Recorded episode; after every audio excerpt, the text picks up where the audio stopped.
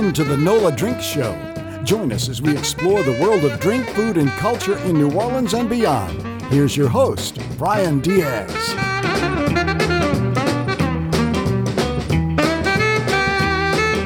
right, everybody, welcome to the NOLADrinks Show. Bryan Dias here with you. Thanks for joining me, friends.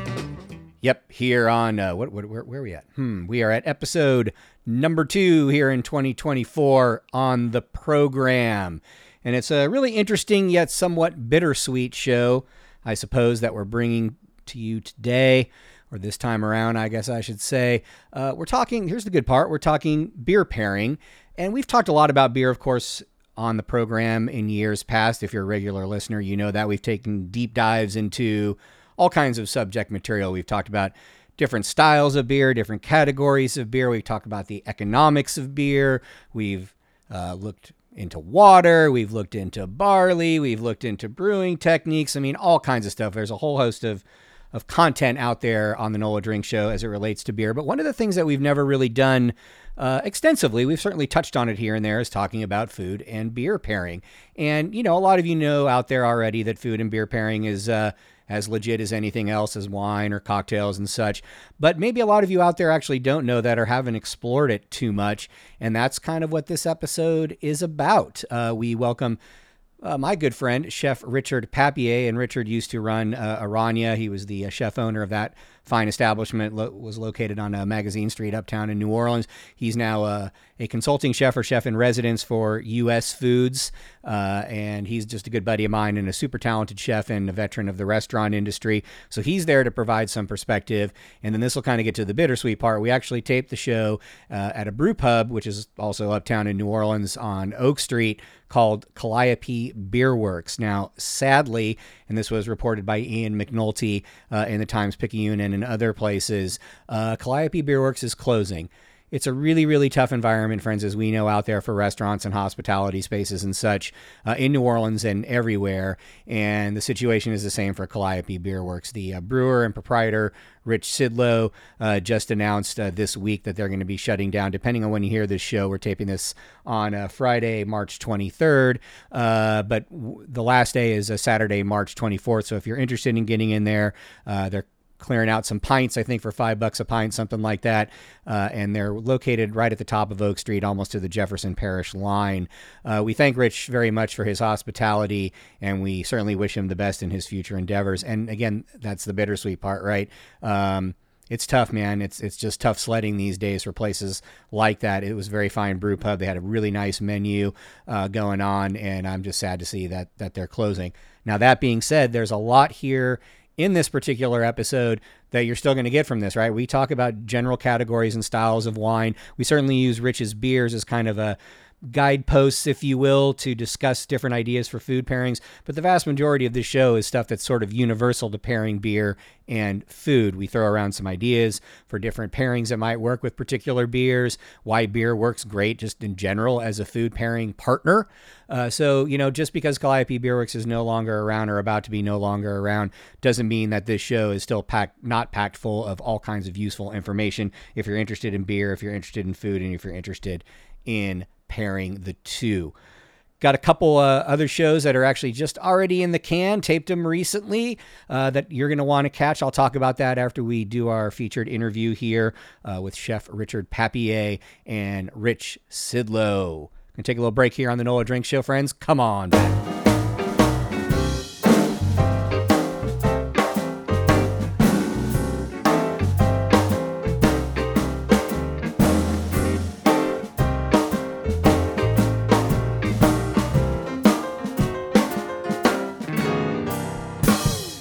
All right, everybody, welcome back to the show. Bryan Dias here with you. Thanks for listening into the NOLADrinks Show, friends. Happy to have you here as always. Yeah, you know that.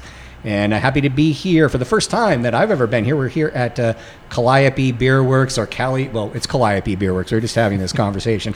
But uh, your T-shirts, Rich. Uh, we're here, sitting here with Rich Szydlo, and I'll get to Richard Papier in just a second. But uh, Rich, your T-shirts say. Say, say it how you wanna. Uh, we we know that New Orleans has a, a little way to say say it either way. Um, I named it Calliope Beer Works after the Muse of Music, uh, which is pronounced Calliope. So that's how I say it. Um, but I know how uh, New Orleans is. So we figured we'd own both versions, and our T-shirts say "Say it how you want it." And, and they're spelled the same, so it's convenient. right. You didn't have to pay double for the printing Right. on that. Well, very cool. And uh, we're also joined by uh, Chef Richard Papier, my buddy. How you doing, man? I'm doing great, man. How you doing, Bryan? it's uh, good. It's good to see you. Good to be here. Yeah, I mean, the last few times I've seen you, we've just been out uh, judging food and drinks lately. Yeah, yeah. Just uh, be, being critics and uh, uh, you know praising those who are, who are doing great food out there. Yeah, right on. What, and tell us, tell us what you're up to, because I mean, you've been in, a, uh, we're in the restaurant business for a really long time, but you're doing something a little different these yeah, days. Yeah, after about 30 years of being in the restaurant, uh, being a restaurateur, uh, I went along and got a job as a corporate chef with U.S. Food. They call us food fanatics, and it's uh, no, it's a it's a fun job. Basically, you know, our job is to go in and help people with their menus and find the right products uh, and, and help them with their pain points and you know make their their their good food great. That's pretty cool. And Yeah. you're and you're working more normal human hours. I Yeah, think, right? yeah, yeah. Like I see daylight. Uh, I see people on the weekends. You know, it's a it's, it's it's a fun job, and I enjoy what I do. Right on. Very cool. Well, it's good to have you back on the show, man. It's Great been, be been, been, been a while. So, what we're talking about, folks, is you know, I mentioned this at the top of the show, uh, you guys, as we're talking about beer and food pairing. Uh, we've done lots and lots and lots of shows on beer over the years. Quite a few shows on pairing, actually, but never really focused on the topic of, of beer and food pairing. So, what we're going to do uh, is we're going to go through a lineup of Rich's beers here and talk a little bit about how they work with the food on Rich's menu in particular, because this is a restaurant as well. We'll tell you more about it. I'll kick that to Rich in just a second. But we're going to taste through some of these, and we're going to talk a little bit about you know what goes well with the beers on his menu, and then Richard's going to chime in, and we're going to talk a little bit about you know maybe some other dishes that you might want to think about pairing with these different styles of beer. But uh, before we do that, Rich, tell us just um, give us the short version uh, of Calliope Beer Works and how you got started. I know you mentioned home brewing, but you worked for a distributor for a while, and Uh, yeah, stuff. so I'm uh, I'm from Chicago. I moved down here about uh, a little over eight years ago. And um, when I was in Chicago, I had a contract brewing company, and we were kind of brewing the same. we- I had beers out of the market, um, but I didn't have my own facility.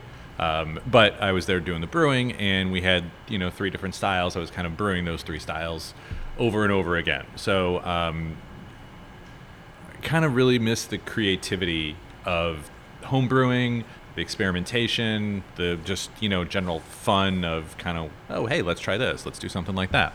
Um, and so uh, when this opportunity came up, we're at uh, the end of Oak Street in the old cowbell space. And, that's what uh, this was. Okay, yeah. thank you. and so, um, you know, I was like, wow, I could fit a brewery in there. And, and I did. And so we got a nice little small three and a half barrel system. It lets me kind of play and experiment, do different things, um, you know, keep a different rotation going on. Um, and, uh, you know, we've got a uh, basically neighborhood restaurant up here. We've got a nice patio um, outside covered and little beer garden with some umbrellas. So um, a little bit for everybody. Cool. And you said something really interesting to me, Rich, before we started taping that, um, you know, with lots of different types of beer, styles of beer, you can go to the store and pick up a, you know, a really good expression, right? And so um, what, what your approach is, and I don't want to put words in your mouth, but uh, maybe making some things that you can't necessarily easily go find at the store, kind of taking maybe known styles and doing something different with them. Is that right? Uh, yeah, kind of. I mean, I spent years bartending as well, so I Okay. watched how people drank. And you know, when you go to a place that has, you know, uh, you know, sixty beers on tap or something like that, or all these bottles and these options, people don't have to, you know, like, oh, I always drink, you know, Abita Amber. It's like, well, you don't have to just drink Abita Amber. Like, there's so many other things out there that are like it that you could try. So I kind of was always trying to like nudge someone a little bit outside their box. Okay. And so kind of when I when I brew, that's sort of how I how I approach that is what's something that is will be familiar to someone but not something they've had. Okay. And that's kind of how I how I like to to think about it. Now, and you mentioned um, being, in, I mean, and having a, a deep interest in, in food pairing. So when you are coming up with your beers, is that always in the back of your mind?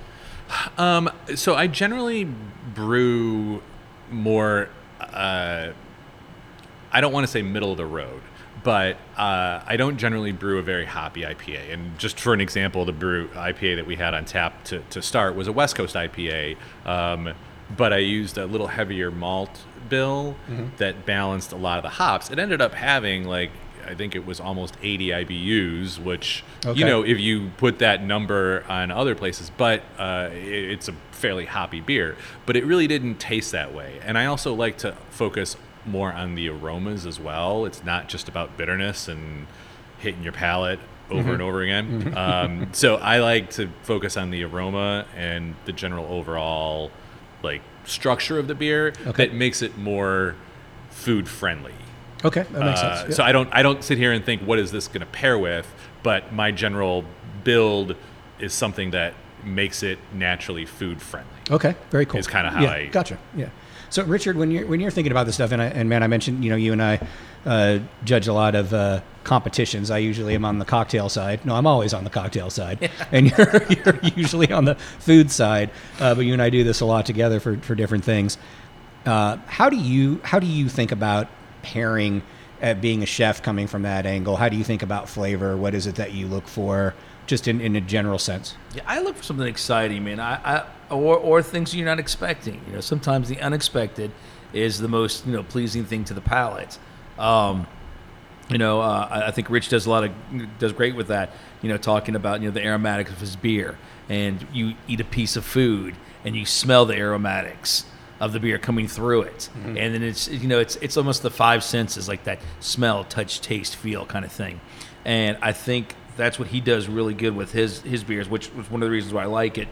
Um, you never know, you know, what, what you're going to get, and and I'll I'll give you an example.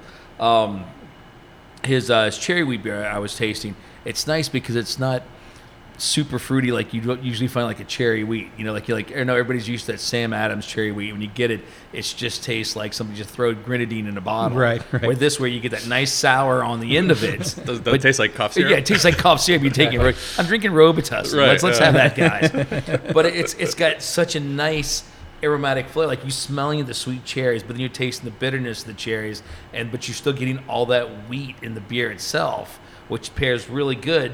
You know, with something like spicy or or some kind of you know ethnic uh, seasoning to it. And I think things like that is, is what I really enjoy. Things that kind of bring the whole meal together when you don't expect it to. Okay. Yeah. Very cool. Let's.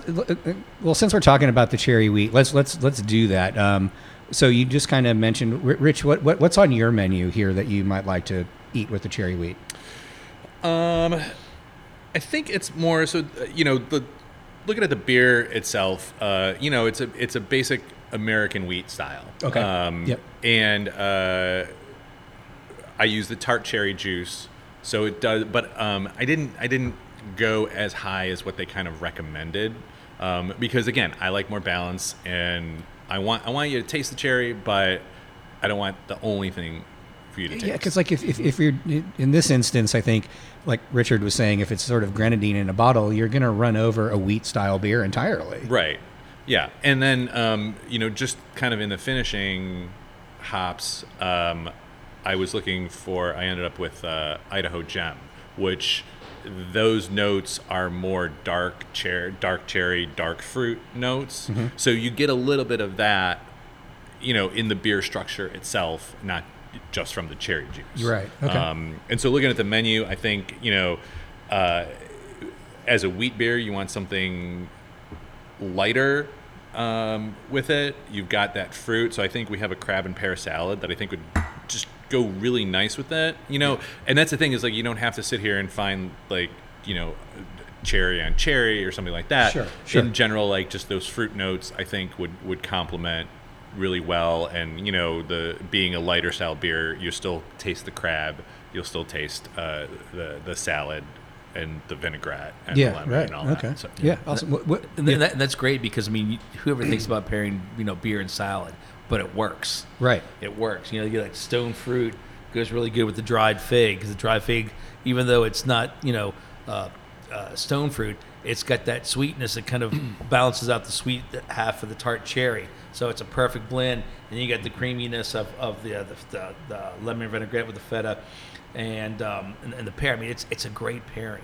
You know, Right. It makes total sense. And things like that, I think I would say, expecting the unexpected you know, can't go wrong with that, can you? No, absolutely, and and, and you know, and, and Rich made a good point too, where you know I think there's sometimes like if you you match notes, like so we're saying cherry on cherry, right? That's fine. Mm-hmm. But lots of times when maybe what we're looking for is something complementary or something counterpoint. Correct. Also. Oh, yeah, definitely. And you know what I was actually kind of thinking with this, and, and certainly not maybe some of the heavier.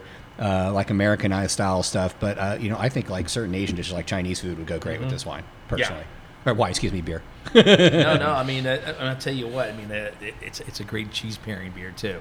Yeah, there I you mean, go. Mm-hmm. I mean, totally. You know, um, I would, you know, i i any any you know stinky rustic cheese.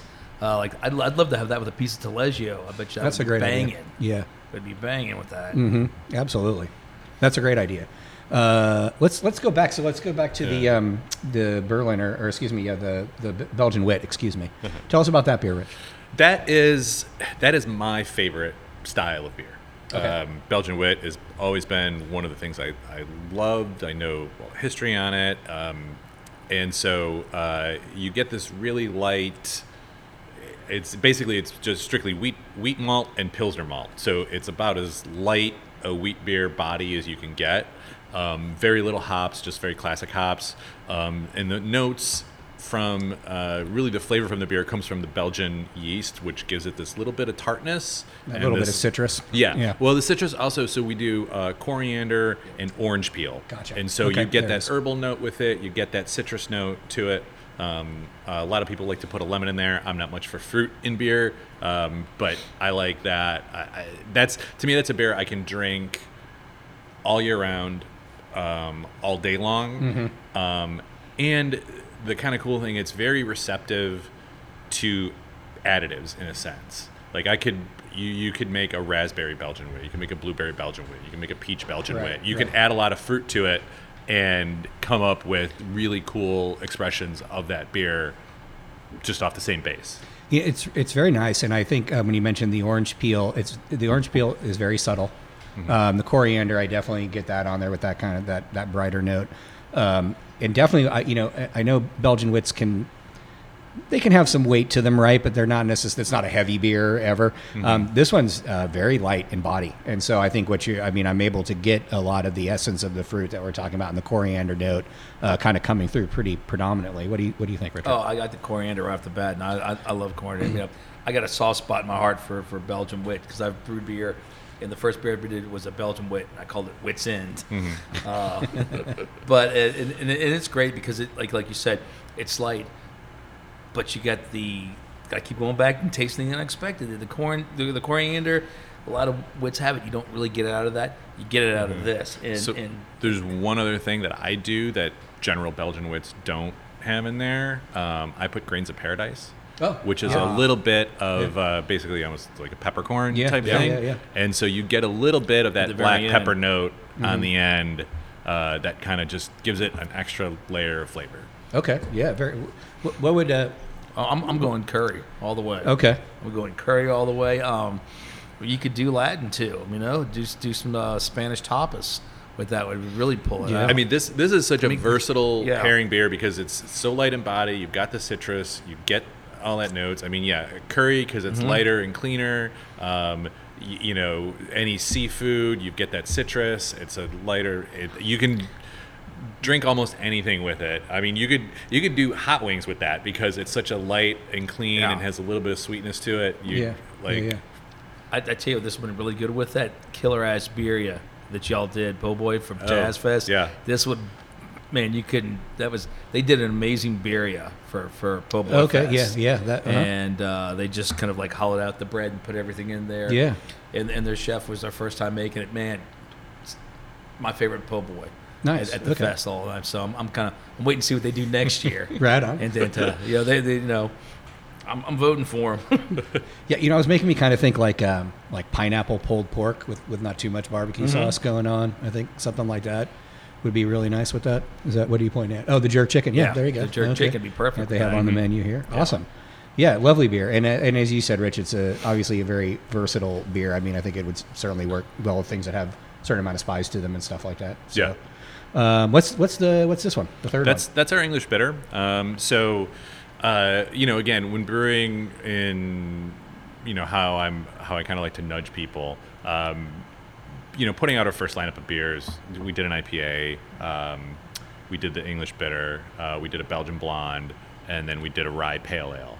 Um, and I wanted something in that you know middle of the road that's one thing that like I, you know when i go to other breweries you see a lot of either all ipas or a lot of pilsners and i miss that middle range of beers at places that kind of bridge the gap or have something for if you don't want one of the two extremes so that was one thing i made sure that i, I had to have um, for somebody who wants an amber ale but like again i i want to kind of make people try something new and see a different style. And so this is done uh, in a way that's a little closer to an amber ale, not very hoppy, but very smooth, very clean. You get that malt bill. Mm-hmm. Um, and so uh, that's kind of where I was going with that.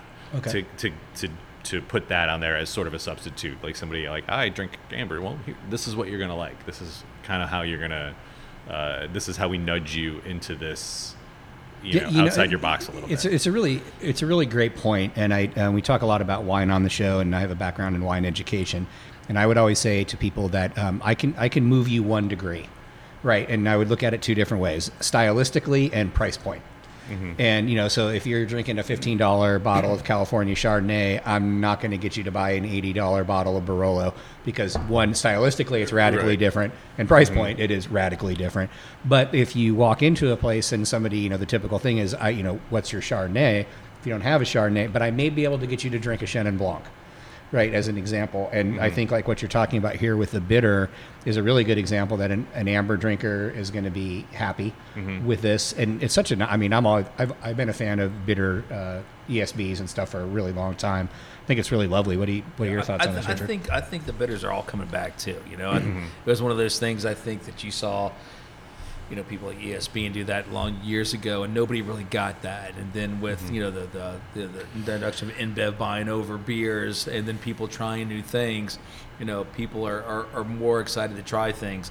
And I, you know, it's an overall good beer. And like you said, I would put that with it, you know in the same category as an amber with a little more characteristic to it. I like how it's not as malty as a lot of ambers yeah. are, frankly, because I sometimes find that ambers can be a little too malty for my taste. But we've had, uh, you know, uh, you know, we we just started in August, and we just started brewing our beer in November, so we're kind of get, still getting in our rhythm and rotation. So we've had some stuff drop off, we've had some new stuff pop on, um, and like people who have come in here, like just what's your lightest beer, you know, mm-hmm. and they're thinking, you know visually what's the lightest beer. We give them that, and they're a little taken aback, but that is really more what they want because it's very clean. You get okay. some malt flavor to it. It's not hoppy. Like that's the easy. That's the easiest drinking beer that we have. See, that's really interesting, and it's sitting right smack dab in the middle of our flight, right? So right. yeah, uh, yeah. yeah. What uh, what jumps out at you about food I, pairing wise, man? You know, food pairing wise, you can go anything, anything with it. You know, it's it's. I, I like this beer mainly because it just doesn't it doesn't bog you down. Mm-hmm. Like you can have two or three of them, so you, you can just open the whole thing. I mean, honestly, I don't think you can go wrong with anything. I think okay. any, anything that you want, it's it's you know your perfect everyday beer okay. with with little with little pizzazz to it. Gotcha. What do you think, Rich? Um, you know, I, you talked about wine pairings, and I know I know a little bit about wine pairings, not as much as I do for beer, but um, you know, and the, the, but there's the style of pairings. You know, you can contrast, you can complement. Um, but one thing also with with wine is regional, right? And so you know, this is an English bitter. I think any type of like, you know, English shepherd's pie or something like that that you're gonna have, you know, um, yeah, sort of in that in that range, like you know, and I mean, I don't know if you're like again, when I brew, I spent years bartending and I saw how people would drink beer. They would come in and they would try some big IPA or some barrel aged stout, and they would have one, and then they would switch over to something else. So my theory is you can sell them the first one, but I want to sell them the next six. Right. Okay. And so all these beers, like we can talk about food pairings, but you can also sit here and drink these without food. Yeah. And I know there's a lot of wines that you can sure that that are more sessionable, drinkable, and there's ones that are much better with food. Mm-hmm. Right. But these are, uh, I think you can kind of do both with these. Uh, yeah, that makes sense. I think uh, it's very sessionable, as you said um, when you were talking about English food. Um, I think you know, especially in, in maybe kind of by way of Louisiana. I think uh, with like the saltiness of fried fish. Yeah. I think would be really good with this. Like thin I- I fried it- catfish I- would be really awesome with it. I think any fried bar snack, Yeah. perfect with. We've you got know? the fungi fingers, that yeah, mushroom. the, the, I was, that's exactly where I was going with that. yeah, deep fried Yeah. mushrooms. Yeah, With that, yeah, yeah, Especially with the uh, the queso and the bacon on it, you can't go wrong. And it's great for just watching a game. You know, if I wasn't here watching one of your TVs and watching one of the games when the Saints win, uh, Few and far between. Which week was that? which was uh, so uh, it's been great being here. And no, um, no, I mean, and, and I think you're right. They're, they're, they're beers you can have one right after the other, and you're not going to feel bogged down. It's not like it's just sitting in your gut, and you're like, oh my god, I need to go to some, you know. S- Excuse the expression, pea water beer that's you know Right. tastes like water, and it's like you might as well be you know just drinking water instead. You can have this, have another one, have another one, and you don't feel you know fatigued, uh, beer fatigue. I know we've all had that after having you know You just feel bloated. and- Yeah, you just especially, bloated. Especially as I get older. Yeah. right? Well, let's do this, you guys. Let's take a little break here. Uh, we got a couple more beers to try. We're going to talk a little bit more about uh, food pairing, and we're sitting here with Rich and Richard at Calliope. Excuse me, Calliope Beer Works. hey, say it how you want to. Man, I, I, I need to t- we're going to take a break. I'm going to drink some beer. Come on back.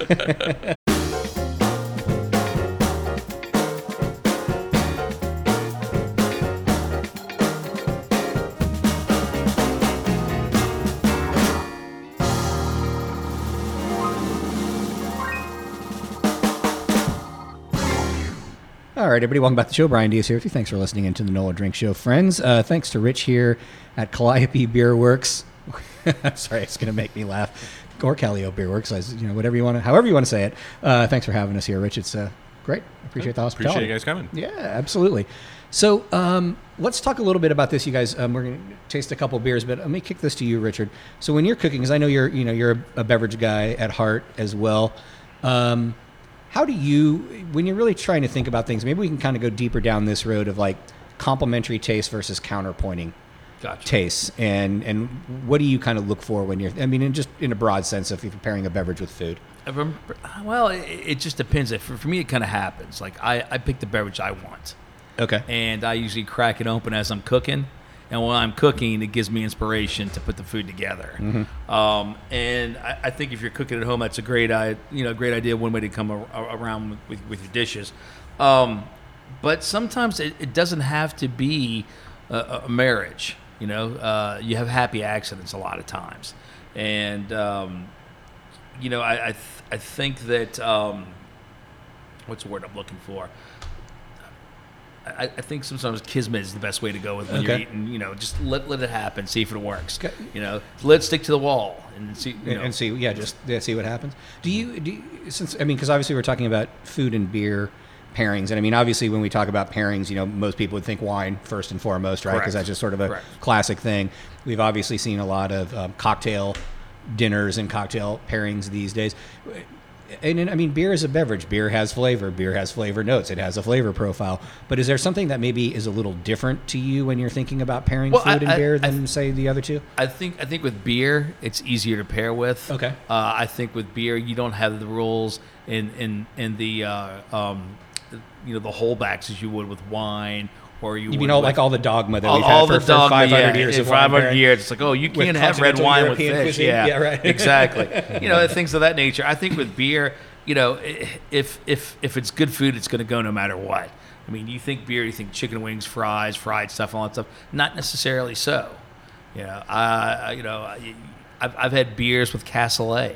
It's been phenomenal. You know, Mm-hmm. Yeah, it's yeah, a great. It's it's it's basically what European chili, right? Right, You know, but Yeah, it works right. works out great with that. You know, um, I think with the onslaught of things like, you know, ethnic foods like jerk seasonings or or or Asian seasonings or even you know just your standard old European uh, European street food. You know, like you mentioned chips and fish Mm-hmm. earlier on. Now, pretzels. I mean, you know, I mean, got, you've got a great. Uh, uh, Rich has got a great pretzel bite with cheese with Creole mustard. That's phenomenal with this, and that's the great you know food you know to eat with beer. Beer can go with just about anything. I think there's less limitations with beer than you do with other food. That's a really good point, and and uh, and I'll kick to you in a second here, Rich. But I think it's really important to note this because I think you know we, when we talk about the dogma with wine, but two, beer really is a versatile thing. Like right, wine can be very challenging to pair with spicy foods in many instances, right? Unless we have residual sugar or a lot of acid and, and some things like that. Whereas beer actually goes great with spicy food. Awesome. Yeah. So, and, I mean, what, do you do you kind of share the same thoughts, Rich? And I mean, what I are your think thoughts on beer itself is easier. It's easier to pair because it has more elements. I mean, wine you have, you have tannins, you have acid, you have some sweetness, but Mm-hmm. um, you know they're they're kind of like that. Those those are the that's it. and, and really, they're and they're kind of demanding in how the pairings work. yeah, with um, tannins and stuff. but with beer, you know, you've got you've got a, a, a bigger malt base, so you've got different levels of sugar in there. Mm-hmm. Um, you know, you've got the hops, which again can be aromatic, can be bitter, can be not as bitter Mm-hmm. as some other ones. Um, and then the other thing too that like we don't think about when when you're pairing food is you've got carbonation, so you've got this effervescence. right. So that in and of itself will help you clean up your palate to make a better pairing. And so, uh, you know, like the fried chicken and champagne, that's you know, it's Right, right. that that those, it's the bubbles that clean up that fried. You know, you've got all of those great elements in a beer that you can play with and and pair, and you've got so many little flavors and subtleties, you know, within the hops about what comes through, which ones are, you know, going to be more citrusy and more aromatic, which ones are going to be more herbal and, uh, you know, grassy notes. Um, you've got the yeast, which is going to bring different flavors in and of itself. Belgian yeast, I mean, I've got two Belgian beers here that are, you know, completely different in style uh, and bring two different kinds of flavor there's so many little things that you can do that you can find. I, I heard this story. I don't know if this actually happened, but there's a, um, a test similar to a sommelier called the Cicerone. Yes. Um, and it's uh, there's three different levels, and the mid level is fairly intense about how uh, what you learn. You learn all about you know the history of beer. You have to you know know about draft systems. You have to uh, know about you know the the the process of brewing. Um, but there's also a food pairing section, and you know they basically kind of you know it's an essay, and they give you this you know dish that they describe that has you know 10 different elements in there and they'll go through all the things. And it's not necessarily to say which single beer would work but it's how you think about it that you you know grasp onto these elements and find corresponding options in beers to it. And i they have like a number of different questions and you do that. And i heard that someone just put budweiser for all of it. But the way he described it worked because you have you know you've got a, a base you've got the, a little bit of hoppiness you've got the effervescence and, and, and like for every beer he just put budweiser would pair with it and it, he technically wasn't wrong because Yeah, he was able right. to explain it out so, Right. That's pretty funny. Well, I I think with beer too, you don't get flavor fatigue. You know, uh, you- Mm-hmm. you go out and you have a glass of wine, and after a while, it, it just becomes, you know, maybe too tannin after a while or too sweet. It just keeps going. Or if you're having a cocktail, you know, it just mm-hmm. gets too alcoholic after the end. Well, it, it, there's that's one thing that I, I like I said earlier. People will try that big IPA and then switch to something else, and I think you can get fatigue. And I, we've talked a little bit about this about sort of the IPA trend and how it's going and it's getting It's gone too far, bigger. Rich, as we you know, said before we and- started and, taping. You know, yeah. bitter. You know, the your your bitter receptors are the longest refractory time. Right. So that's what hangs on your tongue the longest, and that's why it becomes harder to taste other stuff, and you're just getting bitter after bitter the more you drink them. And then I tell people about like if they want to try an IPA, I always say, if you want to get into IPAs, it might seem counterintuitive, but start with a double IPA because just by the nature of it, it's a higher malt bill, higher alcohol. It sort of forces itself to be a little bit more balanced. okay. And yeah, so yeah, there are more hops, but it's more balanced. Mm-hmm. And instead of a, a, a lighter beer that can be a lot more out of out of whack between the hop balance versus your malt bill. That makes sense. I, you know, we Rich, you and I were talking about that before we started recording about the the IPA and just pushing hops, in my view, way too far. And I find that, I mean, to me, IPAs when they're made in that style, it's one of the hardest, if not the hardest, beer to actually pair properly with food. Uh, just because of what you described, because of just the bitterness from the hops, it's, it's, it's a barrier to things. It reminds me, actually, guys, of, of like California Chardonnay, that so-called, you know, so-called California Chardonnay, the buttery oaky, malolactic fermentation, all kinds of new wood. That is the most difficult wine to pair in the world, in my view, because of that kind of flavor profile. Doesn't play nice with anything, and it kind of like you know you, you don't get the benefit of the acid, you don't get the benefit of the alcohol coming through on it, and some things like that. So I, I think IPA is kind of uh, it's sort of the same role to me. And, and to your point, Richard, also like with cocktails, um, you know, I'm a cocktail guy, but I tend to not like to drink cocktails with food. I like to have cocktails before and after because I find that they can be just really heavy and overwhelming in the situation. Well, I mean, just the the alcohol burn. Yep. Kind of can can numb your tongue. Yep. And Exactly. you know, I, I find cocktails very. When, when I see people having a cocktail dinner, I'm like, eh, not really a cocktail dinner. I'm not- I'm not- I'm not a fan. It's, uh, Especially when you're drinking the expensive stuff too. yeah, exactly. Exactly. It's a waste. Yeah. Tell us about this beer, Rich. Uh, so that's our Scotch ale, um, and you know, the, people kind of some people know about it, some people don't. Um, they're you know they uh, this is a seventy shilling, um, so the grades in Scotch ale um, are kind of based on the weight, and the shilling comes from the tax that it used to Oh, be. okay, right. Um, so most American style Scotch ales that you get are the wee heavy. They're a little higher alcohol, a little bigger. This one's again, you know, I do it a little bit more balanced, a little lighter.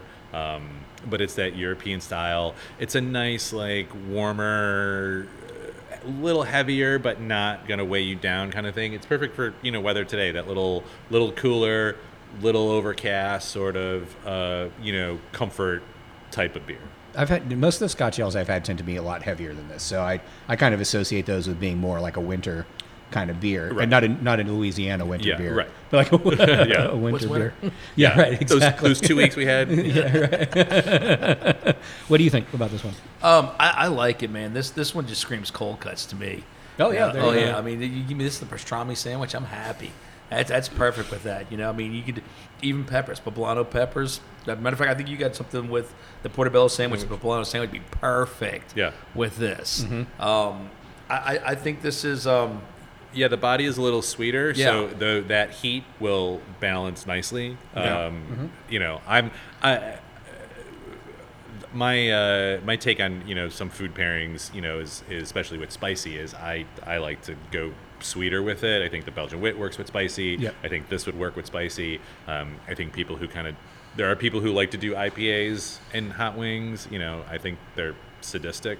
Yeah, it's, a, it's that whole thing because you're just amplifying the burn Right. with the hops. It's it's the same thing with well, the alcohol burn that you get with, with wine and spicy food. yeah. Yeah. bra- braised short ribs. Oh, there you Would go. Would be awesome Right. with this. Yeah. This would be awesome with this. Any A little of- bit of like a spicy barbecue sauce. spice a little barbecue sauce on that. Um, I mean, that would be, I'd be in heaven if I had that. Yeah, I, that- Mexi- that's- Mexican that's food. perfect. Mexican food, I yeah. think would do really well with this. Also, um, Thai food, I think would do really well on this because there is there's a bright there's a brightness to the beer. Right. Also, oh cool. Okay, uh, let's do let's do the last one here, guys. So this is a, a this is a black saison. This is the one beer I get the most questions about because it's not anything people really have ever seen. Um, it's uh, so we, we took a traditional saison. And t- tell people what that is, just so, So they know. a saison is a. Um, I'll, I'll do two stories here for two for one for you. Um, a, a saison is a French countryside style, and it basically came from uh, you know the the the countryside Belgian and, and France um, when the farmers were done with selling their grain, whatever they had left over, you couldn't waste it, so you made a beer with it. So it's a very loose interpretive style um, because some areas might have more wheat, where some areas might have more rye, just based on what they had left over and what they did.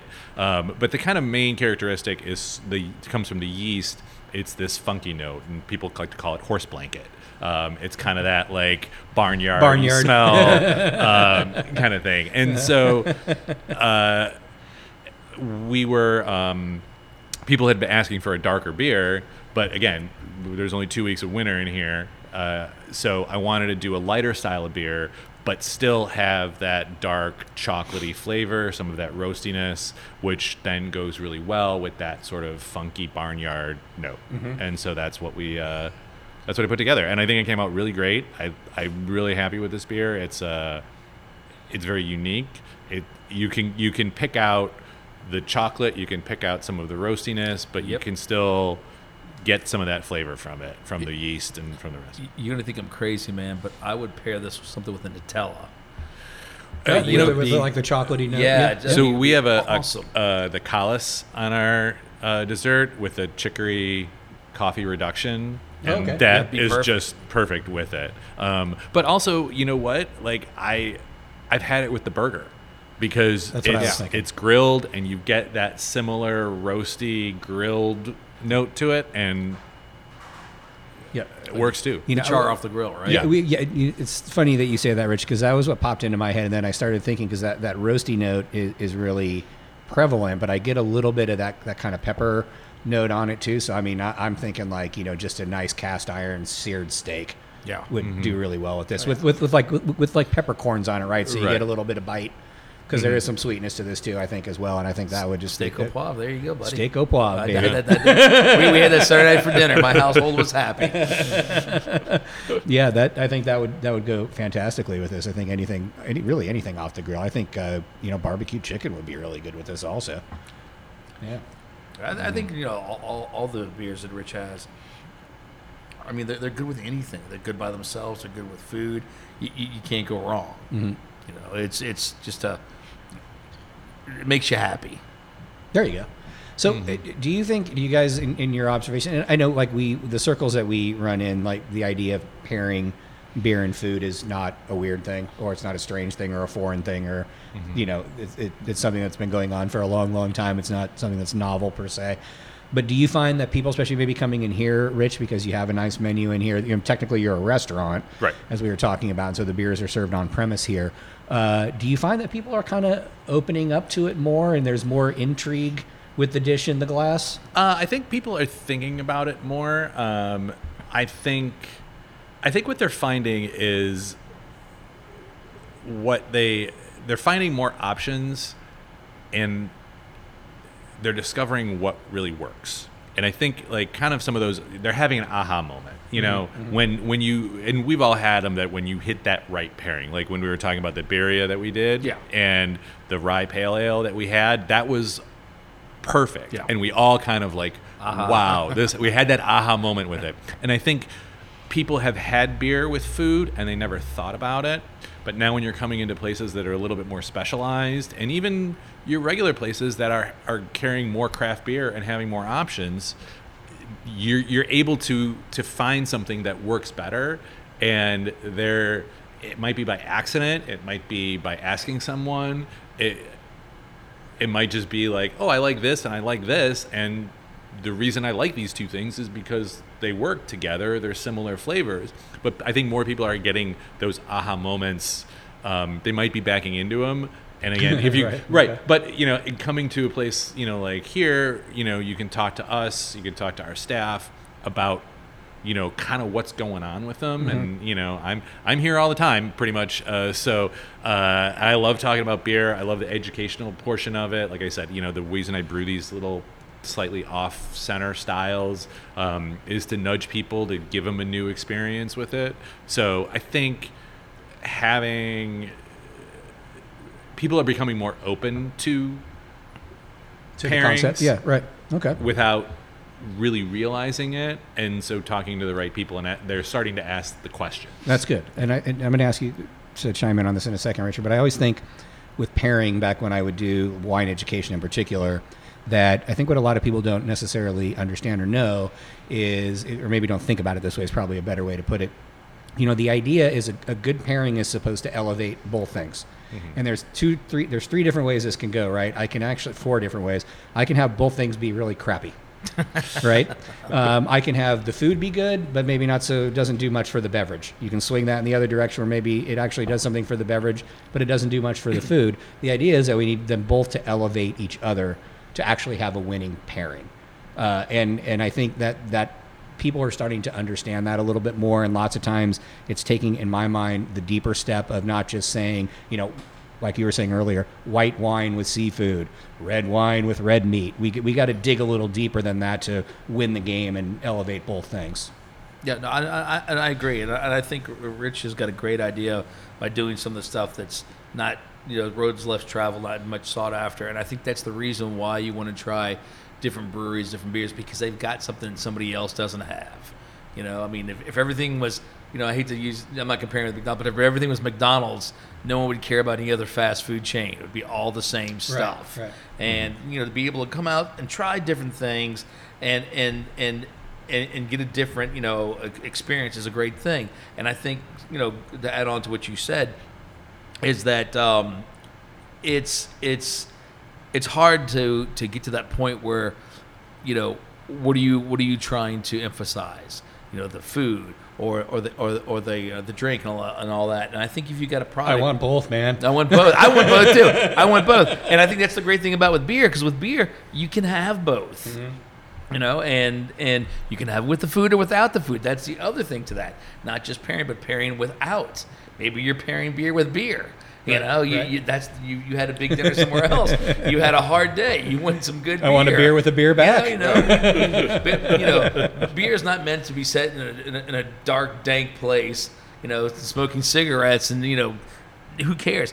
I want to have beer that tastes like something, something that's going to excite my palate. You know, get all five senses and really enjoy and have an experience of it. Have the aha moment, like Rich talked about, and be excited about drinking something that normally I wouldn't pick, or something that's not typical of of that, like you were talking about the IPA.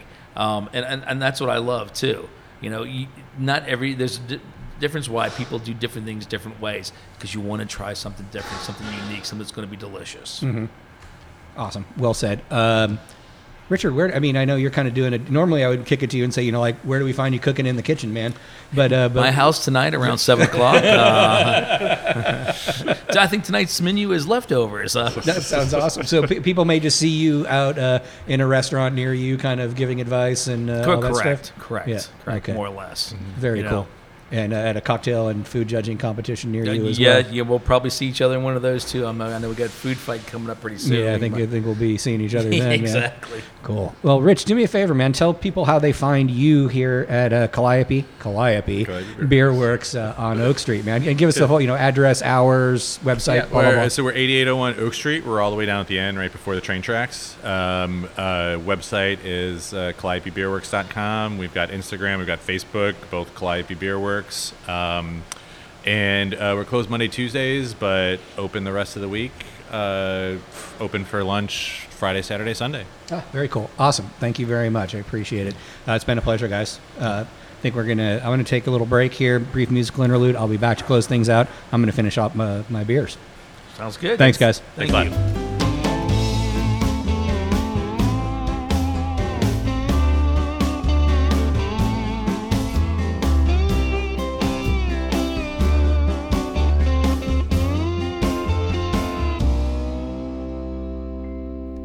All right, everybody. Thanks again for listening to the program.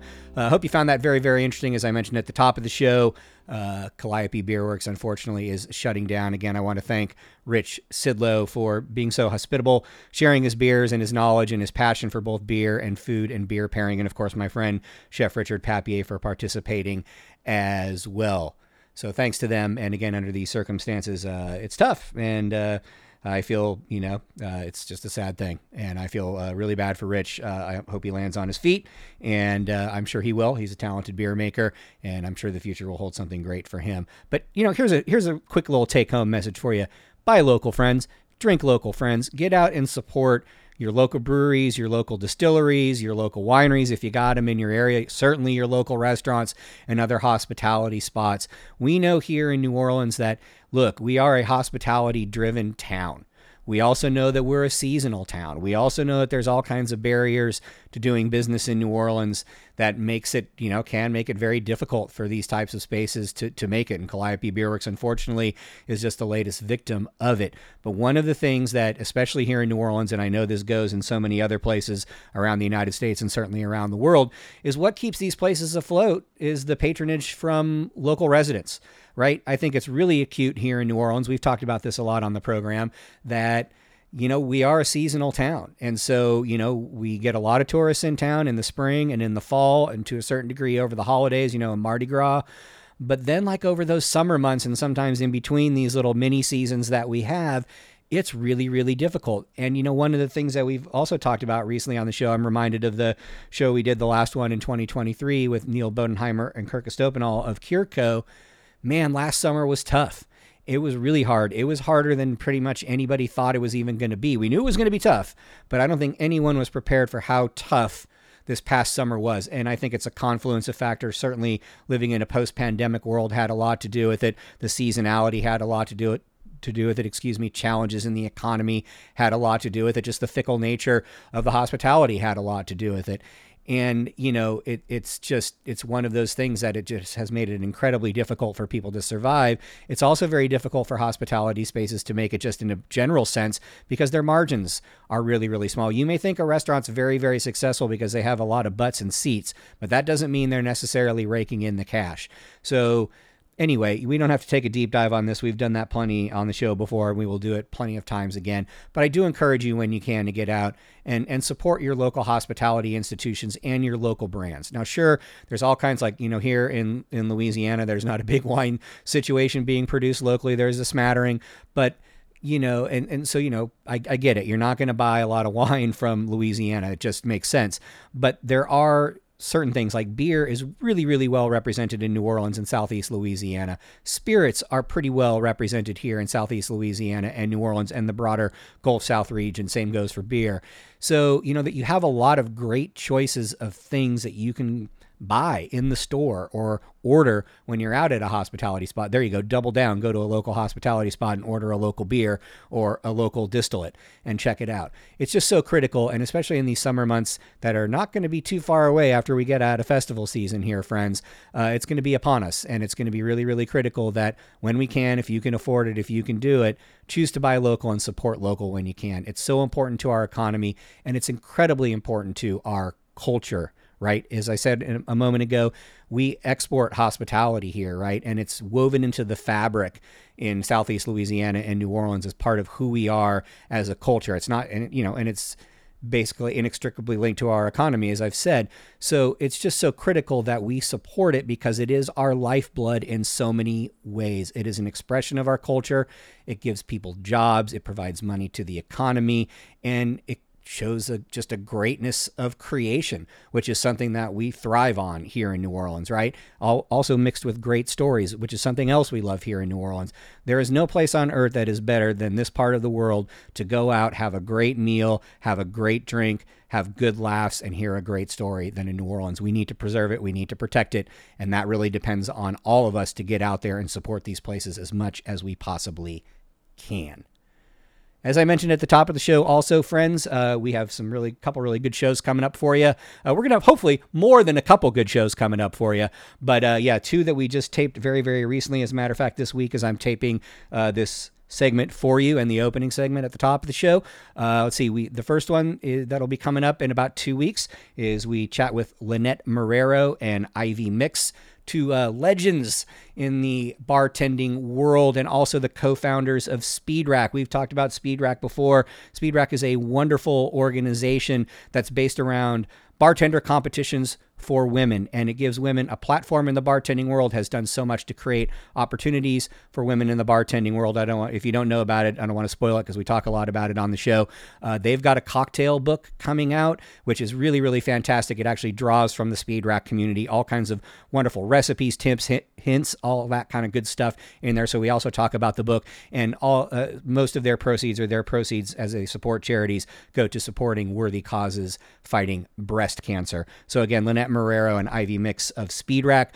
On the next show, the show after that, we're going to be welcoming back my friend Jackie Summers, who is the proprietor of Sorel Liqueur, the very fine Caribbean inspired liqueur that is just truly wonderful. We did we we've had Jackie on before in various uh, guises, if you will. We've talked about Sorel before. Uh, Jackie is an activist in the community. He is the first black uh, legal, let me get this right, legally licensed black distiller post prohibition in the United States. Uh, and that is Sorel Liqueur, of course. And so, uh, but uh, Jackie being an activist in the industry, um, he's done lots of great things with Tales of the Cocktail. We've done shows with Jackie as he's put together wonderful panels addressing social issues, issues, excuse me, in the drinks business and the hospitality industry. So you can go back, go to noladrinks.com, catch all kinds of really great, important uh, shows really that feature Jackie. This time around, yeah, we're just kind of revisiting the Sorel story, but of course it ties in so much to what I was just talking about about equity and inclusivity and so on and so forth in the drinks business. And this time, uh, it's not just Jackie